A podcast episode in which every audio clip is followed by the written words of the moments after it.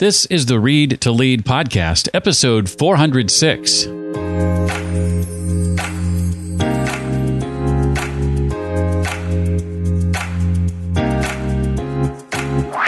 We get so hung up on maximizing our time and like optimizing and, and it's it just sucks out the joy.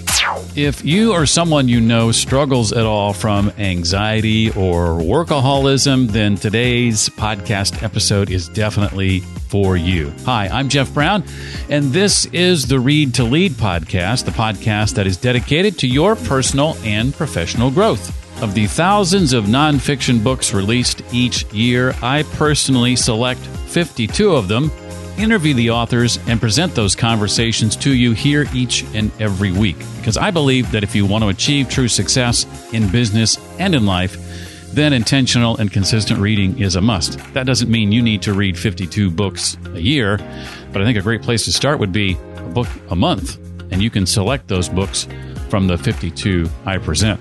Today, we're going to sit down with author Charlie Hoehn. He's written several books including a book that we're going to spend most of our time in called Play It Away A Workaholic's Cure for Anxiety. I'll be asking Charlie about his method for securing jobs working with some of his biggest heroes, why he went from happy go lucky guy to anxiety ridden workaholic, and how you can avoid doing the same. His cure for anxiety that may just work for you too, and plenty more. Well, with 2022 well underway, I'm excited to share that uh, my speaking and training calendar is beginning to fill up. I'd love to come talk to your company, to your team about how to instill good reading habits, how to make the most of what you're reading, how to put what you're reading into action, and personal and professional development more generally. If that makes sense for you, I hope you'll reach out to me, Jeff at Read to Lead podcast.com. In fact, I just had a representative at UPS do that very thing just this past week. I may just be coming to a UPS event near you very, very soon. Again, the way to reach me, the easiest way, Jeff at read to lead to begin the conversation. Charlie Hoehn is the author of four books, including Play for a Living and Play It Away. He works with companies on improving employee well being, retention, and satisfaction through play. And he's advised many of the world's top experts. That's not hyperbole. I'm talking about people like Tim Ferriss, Tucker Max, and others. He even worked with Ferriss on the launch of the Four Hour Body, which became a number one New York Times bestseller, hit number one on Amazon's overall bestseller list, and sold millions of copies in the process. He's been featured on NPR's TED Radio Hour, Harvard Business Review, Fast Company, and more, and has spoken at the Pentagon, Stanford, and Microsoft, among other places. Currently, he is the head of multimedia for Scribe, company co founded by Tucker Max.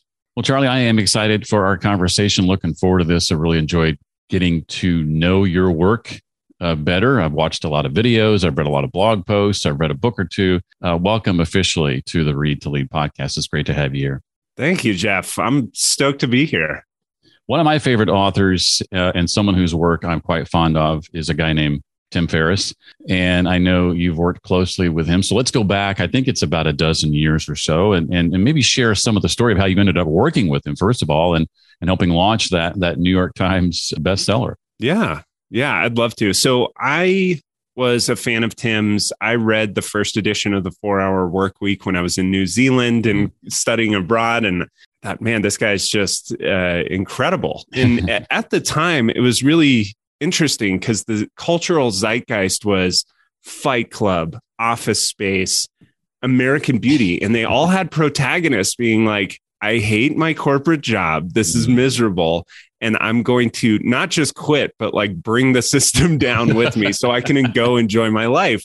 And so lifestyle design resonated with me and obviously millions of other people. And I graduated a few months later and the Great Recession officially mm. began, my prospects that I had lined up dissolved. Uh, you know, the company I interned with uh, went out of business. And I spent a few months doing the traditional job application process. And I think I applied to, I, I was like, I've applied to over a hundred jobs and there was no one click application back then. So it wasn't quite as efficient as it is now. And I've applied to a hundred jobs. I've heard back from two mm. and one was a pyramid scheme and the other one was a physical labor company, which I don't have any issue with, but I was like, what is college for then? So I remember talking with my dad and saying, I'm, I'm going to try and do my own thing.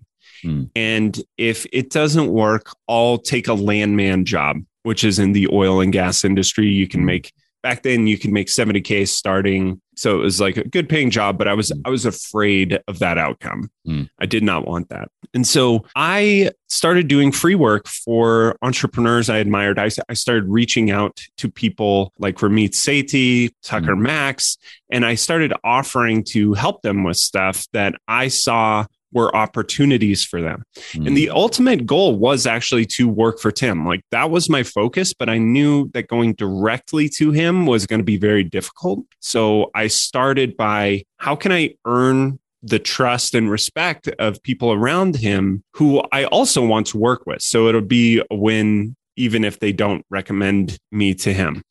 And I think three people after a few months of working with them recommended me to him, and only one I had asked. Hmm. And so he called me out of the blue one day. I was not expecting the call. and so I answered on, I had a terrible cell phone at the time. I answered, he was like, Hey, is this Charlie? And I'm, yes. Hey, this is Tim Ferriss. And, you know, my, I'm like, what? you know, and I, I have terrible service and reception. And so we're talking and he basically offers me the first task, and I'm like all on board, but I can't really hear what he's saying. It's coming in choppy. Right. And so, but I'm just so like excited that I'm just like, I got it, Tim. I'm on it. and uh, you know, he offers he offers to pay me, you know, an hourly rate. And I totally botch this first task because I couldn't hear what he was mm. saying. So the following conversation, he was like, What is this? oh, and so, no. Anyway, we got it cleared up. I hustled, got it fixed. And then it was just slow but steady increase in responsibilities and tasks. And as I proved I was more and more capable, he flew me out to San Francisco to hang out with them for a weekend. And mm he told me that he was working on his next book, The Four Hour Body, and might I be interested in helping him out with putting it together. Now, to be clear, I'm not writing it, but editing it and mm-hmm. and helping him kind of piece together data that right. that needs to be sorted through and finding certain types of research to back things up. And I remember one particular task was there was a ultra endurance athlete who was vegan, which is pretty rare. Uh, mm-hmm. I think his name was Scott Jurek. And Tim gave me his weekly grocery list to buy at Whole Foods. He was like, I just want you to see how long this takes and how much effort. It took me like three hours to buy all this stuff because vegans eat a lot of food, uh, especially ultra endurance athletes. So, um, in any case, that that was how I got involved with the Four Hour Body, and mm. the book ended up doing exceptionally well. Now, you became then his like first full time employee at that point. Yeah, we joked that my unofficial title was either director of other or director of special projects because you know, I, I did a bunch of different things, but yeah, it was literally a dream and it was amazing. Once in a lifetime mm. opportunity.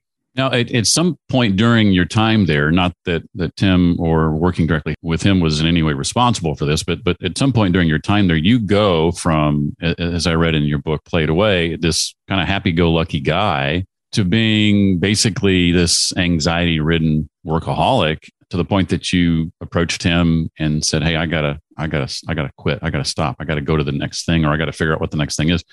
Can you maybe describe some of the circumstances surrounding that realization, how you came to that to that conclusion? Yeah, so I was living in San Francisco. You know, I grew up in Colorado, and so I'm. I will say I do believe people become a product of their environment. And mm. at the time in San Francisco, it was very much hustle culture, startup. Like, you know, Instagram had just been purchased for a billion dollars by right. Facebook, and that was a crazy thing. And so it was kind of a cultural norm out there to hustle really hard, work really hard.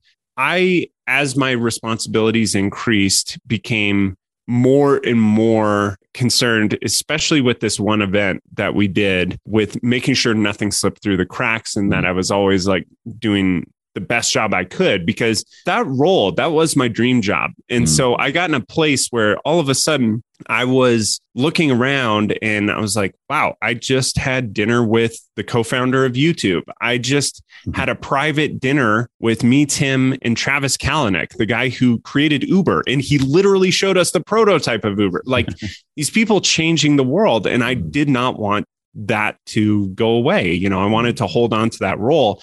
And so we did this event called Opening the Kimono. And uh, it was Tim's book marketing and publishing event where he taught people everything that he knew basically he put me in charge and tipped my hat to him he mm. he gave me the responsibility of like coordinating this event and i had help from somebody who volunteered named Susan Dupre. She helped Steve Jobs launch the original iPhone. Like she was mm. incredibly helpful to me, but I put an immense amount of pressure on myself because, you know, you had a, over a hundred people flying in from all over the world who'd paid 10 grand a pop to come to this event. And so I felt an immense amount of pressure to like just execute on the highest possible level. And so I secretly ordered modafinil, which is given to people with narcolepsy. It was hmm. originally mm. invented for military fighter pilots to stay awake on multi day missions. Mm. And I took that like four days in a row during the event because I just did not want anything to slip through the cracks. And it worked. It was crazy. Over 96 hours, I got six hours of sleep, and people oh, wow. could not tell. And I was hearing the phrase repeatedly where can i get a charlie i need to get a charlie like very objectified for my performance and workaholism so it's like that movie limitless right? it truly is like and i think that drug in the movie is based on modafinil mm. and so at the same time i was getting this positive feedback loop socially but physically i could feel myself starting to totally come undone mm. and I think, you know, leading up to that, like things were starting to get a little wonky internally, but mm. that really kind of tipped me over the edge. And then I had a few other things externally, you know, close friend of mine attempted suicide, family member died. And then the next book that we were working on, the deadline got pushed back six months. And that all happened within 48 hours. Wow. And I hit a point where I was just like, I need a, I need a break you know i need i need to stop what i'm doing and just kind of recalibrate. Mm. and i i knew it was going to be more than like a little vacation. I just needed to like hit pause on everything. And so mm. i asked him or i told him i i got to stop. And he was really gracious about it. But when i stopped things didn't get better. They got worse. And so it was mm. a year and a half to two years of kind of flailing internally. Yeah i recall reading that you had guilt associated with when you weren't working and you weren't being productive in your view and that affected things like sleep and and just relaxing and that sort of thing. Uh, but eventually you you sort of had this epiphany that kind of changed everything. You wrote a blog post about it. It went viral. Uh, I, I, know it didn't tell the whole story uh, but what was it exactly that helped you kind of begin to to turn the corner that then would later lead to the play it away book? Yeah in a simple word it was play I tried everything to kind of get myself out of this internal hell. Uh, mm-hmm. and anxiety back then was not being talked about the way it is now. Mental mm health has come a long way in terms of destigmatizing the topic. mm No one talked about it back then. And so I had tried everything to get out. Nothing had really helped, including like what are now being touted as like these are the cutting edge mental health treatments, plant medicine, that sort of thing. Mm. I tried everything. And I hit a point where I was like, I've exhausted my options. Like nothing's working. Mm. And I wasn't like suicidal, but I was ready for life to be over, you know? And wow. so I just happened to come across a book called Play by Dr. Stuart Brown. And he is a play researcher who discovered that. Well, I'll, I'll spare the story, but basically, there were a few quotes in there that kind of opened my eyes. He said, The opposite of play isn't work, it's depression. Mm. And then he also said, a lack of play should be treated like malnutrition. It's a health risk to your body and mind. Mm. And just in the book, it it reminded me of who I was. You know, it's it, like to play is very human. It's the language of kids. And, and there's so many great quotes about play. Like a man doesn't stop playing because he grows old. He grows old because he quits playing and all these things. And so I was like, okay, this is, this is maybe the one thing that I haven't tried. And, you know, I've, I'd done all sorts of exercise routines, but I haven't tried play. And so the next day I had a guy email me and said, Do you want to meet up for coffee? And instead of doing that, I proposed that we go play catch at a park. Hmm. And we did that. And I came back from that meeting feeling like a weight had dropped, like hmm. a slight one, but it was noticeable. And I came back to doing work with a sense of ease and lightness and hmm. um, a lack of fuzziness in my head.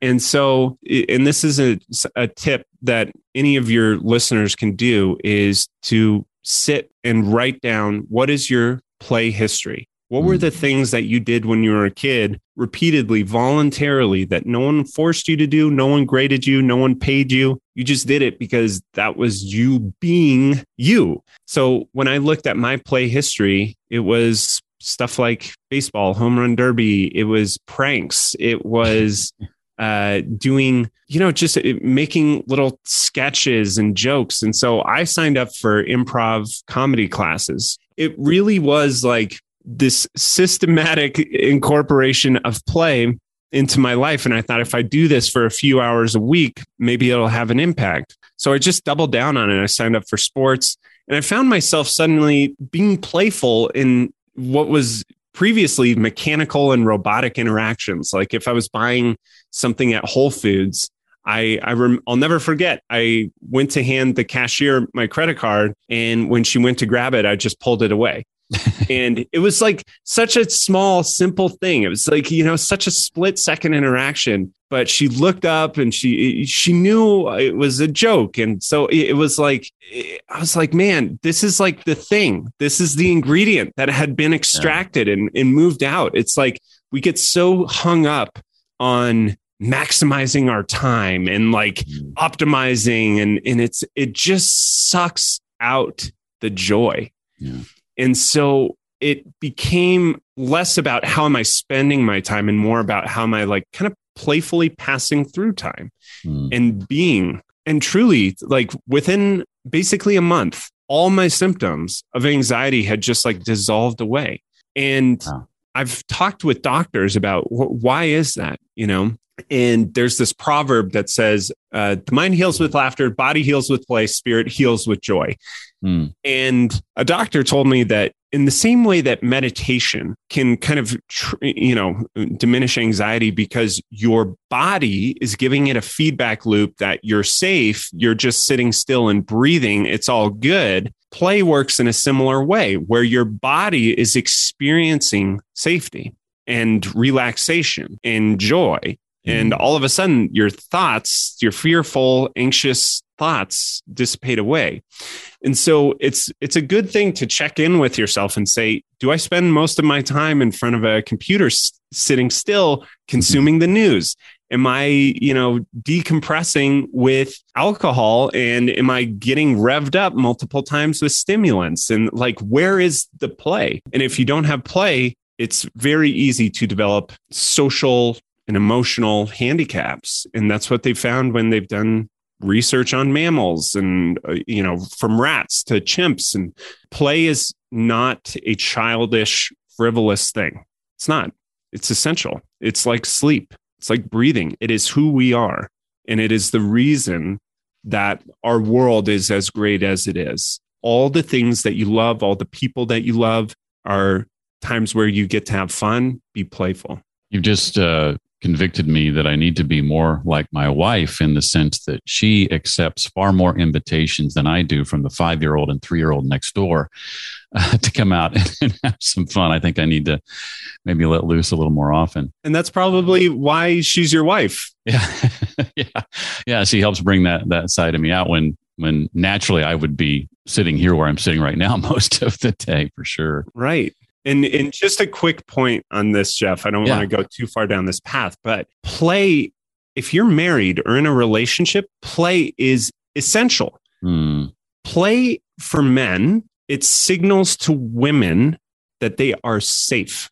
Hmm. And for women, that is a very high priority. And for women, playfulness signals to men that it signals vitality, hmm. liveliness, to both genders, playfulness is the number one most attractive trait. And they have found that it is an essential characteristic of any joy filled marriage. And laughter is the number one indicator that a couple will stay together. Mm. And so if you don't have play in your life, even when you're fighting, life becomes a grind and relationships are hard. But relationships mm. that are playful, you can get through a lot. And we just celebrated 20 years uh, last year. And something you just mentioned, sort of the arc of our relationship these last 21 years since we've known each other, we knew each other for about a year when we got married, is those arguments in the early years were really knockout, drag out arguments. Now it's hard for us to have an argument without one of us looking at the other and to start laughing. And it just, you know, it just diffuses the whole thing. And we realize how silly the argument is. And so, yeah, I totally, I'm totally on board with that.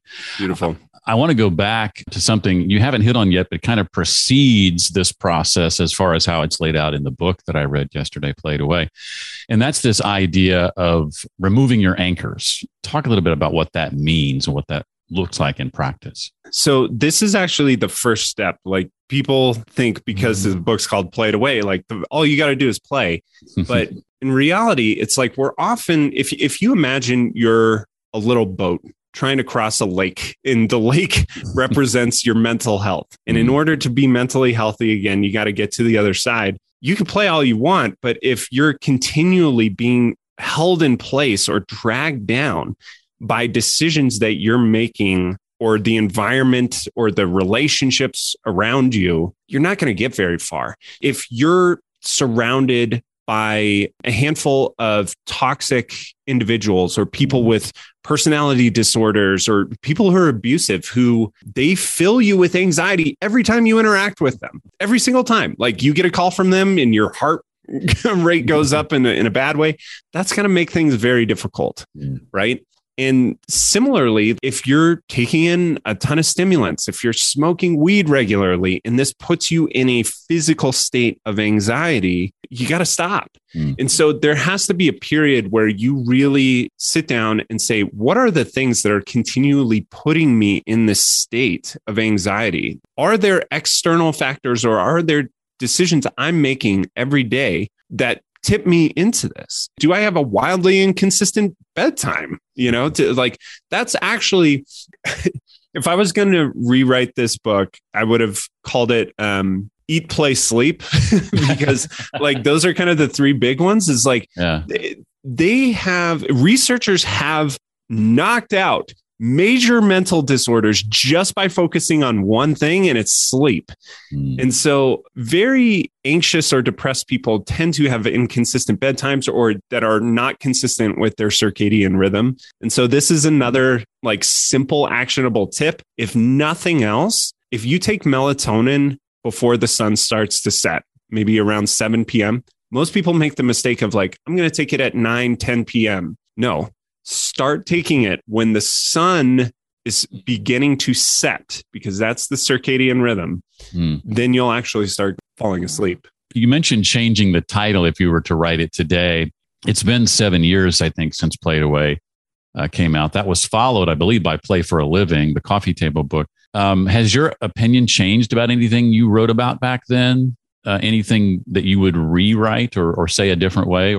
Hmm that's a great question. And I know the answer is yes. Just the the ways I would change are not like instantly top of mind for me, but there have been numerous times where I have thought, oh, this is something I would have liked to have added to the book. Mm. I will say to the principle of play, I wouldn't change it. I believe in it more than ever. Mm. I, re- I really do feel that it's this ingredient that when it's not infused with life, things become joyless. A lot of mental health and emotional health issues crop up. So I'm I'm good on play.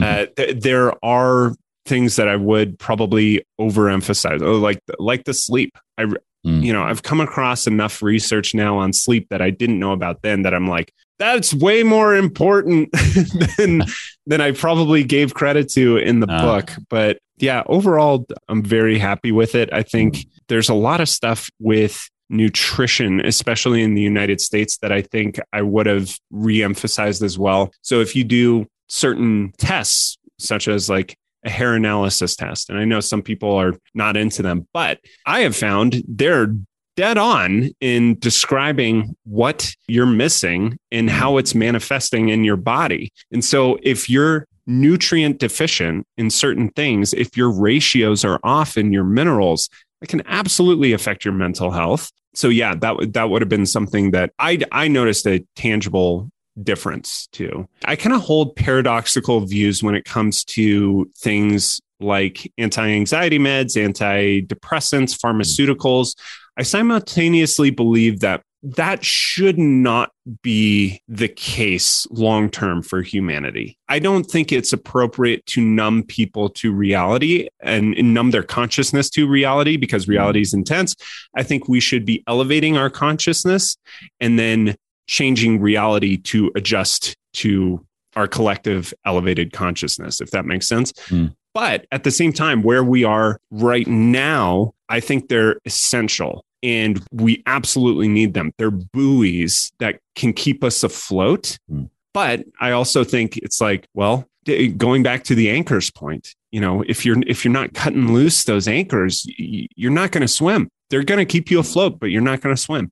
So I've been through different types of therapy modalities that I'm a big believer in, but I still think having play in one's life and, and hearing from so many readers at this point and how it changed their life, I believe in that more than ever. I've heard mm-hmm. from people who've multiple people who are like, I was on high dose anti anxiety meds for decades and was able to get off mm. by incorporating playfulness or play. So then I've heard from multiple people at my company who I didn't know before I joined the company who used play after reading the book or after reading a post and having it help them uh, in their anxiety. It's not a cure all, I don't think. I don't believe mm-hmm. that, but it is as close to a silver bullet in living a better life as I've found. Mm. Well, uh, lucky for us, uh, Charlie has put together top articles on the power of play on his website. I was checking that out earlier today. Charlie Hoehn, H O E H N dot com slash start. Uh, there's play at work, the play cure, playful parenting, play away stress, play to sell, uh, and on and on. I highly recommend you check those out. We'll put a link uh, in the show notes. I know you're a book fan. I'd love to know uh, what some of your favorite books have been over the course of your career. Any that stick out? Any titles that come to mind when I ask that question? Yes, I love it. I, I, wish I could show you my bookshelf. Like the one behind me is is a tiny, tiny fraction, but there have been so many books. I mean, it depends on the topic, but I'll share one that was very influential for me this past year. It's called The Game of Life and How to Play It by Florence Shinn, I believe. And it hmm. was written in the 30s by a woman who, man, she I was so impressed with this book. Now, I'll, I'll preface it by saying this for the hyper rational scientific engineering type mind who's like, I need to see data, whatever, you'll be disappointed by this book. It's a lot of anecdotes, right? Mm. But what I have been very focused on is the power of self talk and the way you use words to communicate both with yourself and the universe, God, however you want to say it, and the power of that. I have seen it with so many people who've just created incredible lives for themselves and are so happy and that I've really started to focus on it. And when you have kids, you really notice like, wow, the way I talk to myself is how they talk to themselves. And so an example I'll give is my daughter when she was a little bit younger, she's 4 now. I remember her asking, "Dad, do I wear a pull up a diaper at night so I don't have an accident. And she said it kind of sad. Mm. And I was like, no, you don't wear it so you don't have an accident. You wear it so you stay dry. And it's just a little slight tweak, but it just mm. immediately like she's like, oh, okay, you know, it, it didn't become about her. And I was like, the word accident is mm. just in her head like a mistake and it's something she did wrong. Mm. And it, it was like that interaction that I was like, I need to rethink how I talk to myself and in the word choices you use. Mm. Another example is like you don't close a sale, you open the opportunity to work together. Mm. You don't mm. chase your dreams because that implies they're running away from you. you realize them because, mm. you know, it's like these little things that we all just don't even think about. So, that book I was really impressed with on here is how specifically to talk to yourself and to ask the wider universe for what you're trying to do. It's top of mind because I'm looking at it is a book called Deep Nutrition by Dr. Cate Shanahan. Uh, she was actually Kobe Bryant's nutritionist. Mm. Um, I ended up meeting her. She lives in Colorado. She's, in my opinion, the best nutrition book, and I would recommend it to anybody who's considering having kids because mm-hmm. the thesis of the book is the nutrition choices we make each day ripple out into future generations. And the foods that we've eaten historically can actually dictate how your grand your kids and your grandkids and your great grandkids look mm. form follows function so if you see a symmetrical beautiful face her argument is that is the result of the great grandparents and the grandparents making the proper nutritional choices. Hmm. And so when we read articles like, what does this supermodel eat? It doesn't matter. It, it's what her great grandparents and her grandparents and her parents were eating resulted in what she or he looks like right now. And so I was tremendously influenced by that book and I think it's it's fantastic. I have a book for you I want to recommend. I'm going to yeah. guess I'm going to go out on a limb. You have not read this. It's not out yet. It comes out in a week, but it's called uh, The Confident Mind by. Dr. Nate Zinsser, a battle-tested guide to unshakable performance. 300 pages. I'm 200 pages in. I interviewed him yesterday. I've already got 35 pages of notes. Wow. It's one of the best books I've ever read on the stories we tell ourselves, the word choices, as you were referring to earlier. So I, I think it's a book you would really, really like. He's he's been at West Point for decades uh, and helps cadets there work through mindset issues. I think it would really be up your up your alley. So the confident mind, I, I encourage you to check that out. Love it. Yeah, I'm going to buy that. And I'll say if you like the topic of play, you mm. got to read Free to Learn by Dr. Peter Gray he's a hmm. good one to I, i'd be happy to connect you with him he's he's oh yeah fascinating to talk to he's a play researcher at i think boston university i could be wrong mm. but he did a phenomenal ted talk that started to change the world and i think it's called the rise of like mental disorders and the fall the decline of play something mm. to that effect it's been seen like a half million times, but he makes the argument that like the world that we've set up for kids is way too play deprived and you can see it everywhere.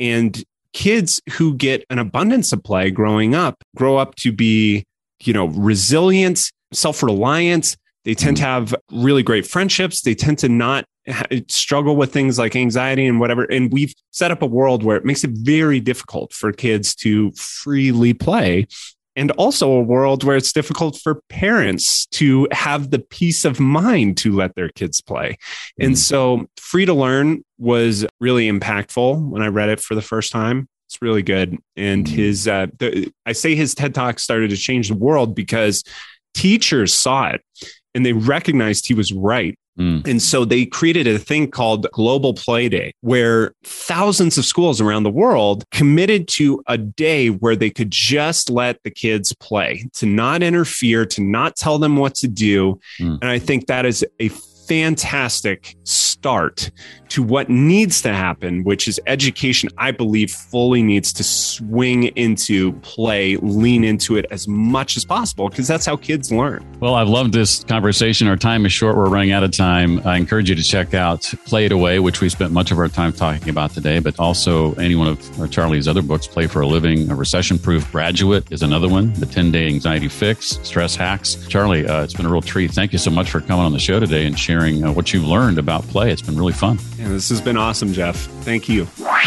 Lots to share in the show notes for this episode. Read to lead podcast.com slash 406 for episode 406. I'll include those resources on Charlie's website, links to his books, and of course the books he recommended and more. One more time, that's read to lead podcast.com slash 406. As I mentioned at the top of the show, I hope you'll consider reaching out to me if I can help you and your team with your personal and professional development goals. The easiest way to reach me, Jeff at read to lead podcast.com. We can do in-person training, online training, whatever makes the most sense for you. Again, it's Jeff at read to lead podcast.com. Well, next week we feature a book and author that I posted about recently on social media, calling the book one of the best books I've read in a long time. That book is called The Confident Mind, a battle tested guide to unshakable performance. Its author is Dr. Nate Zinsser, and my conversation with him coming to you next week in episode 407 of the Read to Lead podcast. That does it for this week. I look forward to seeing you next time. Until then, remember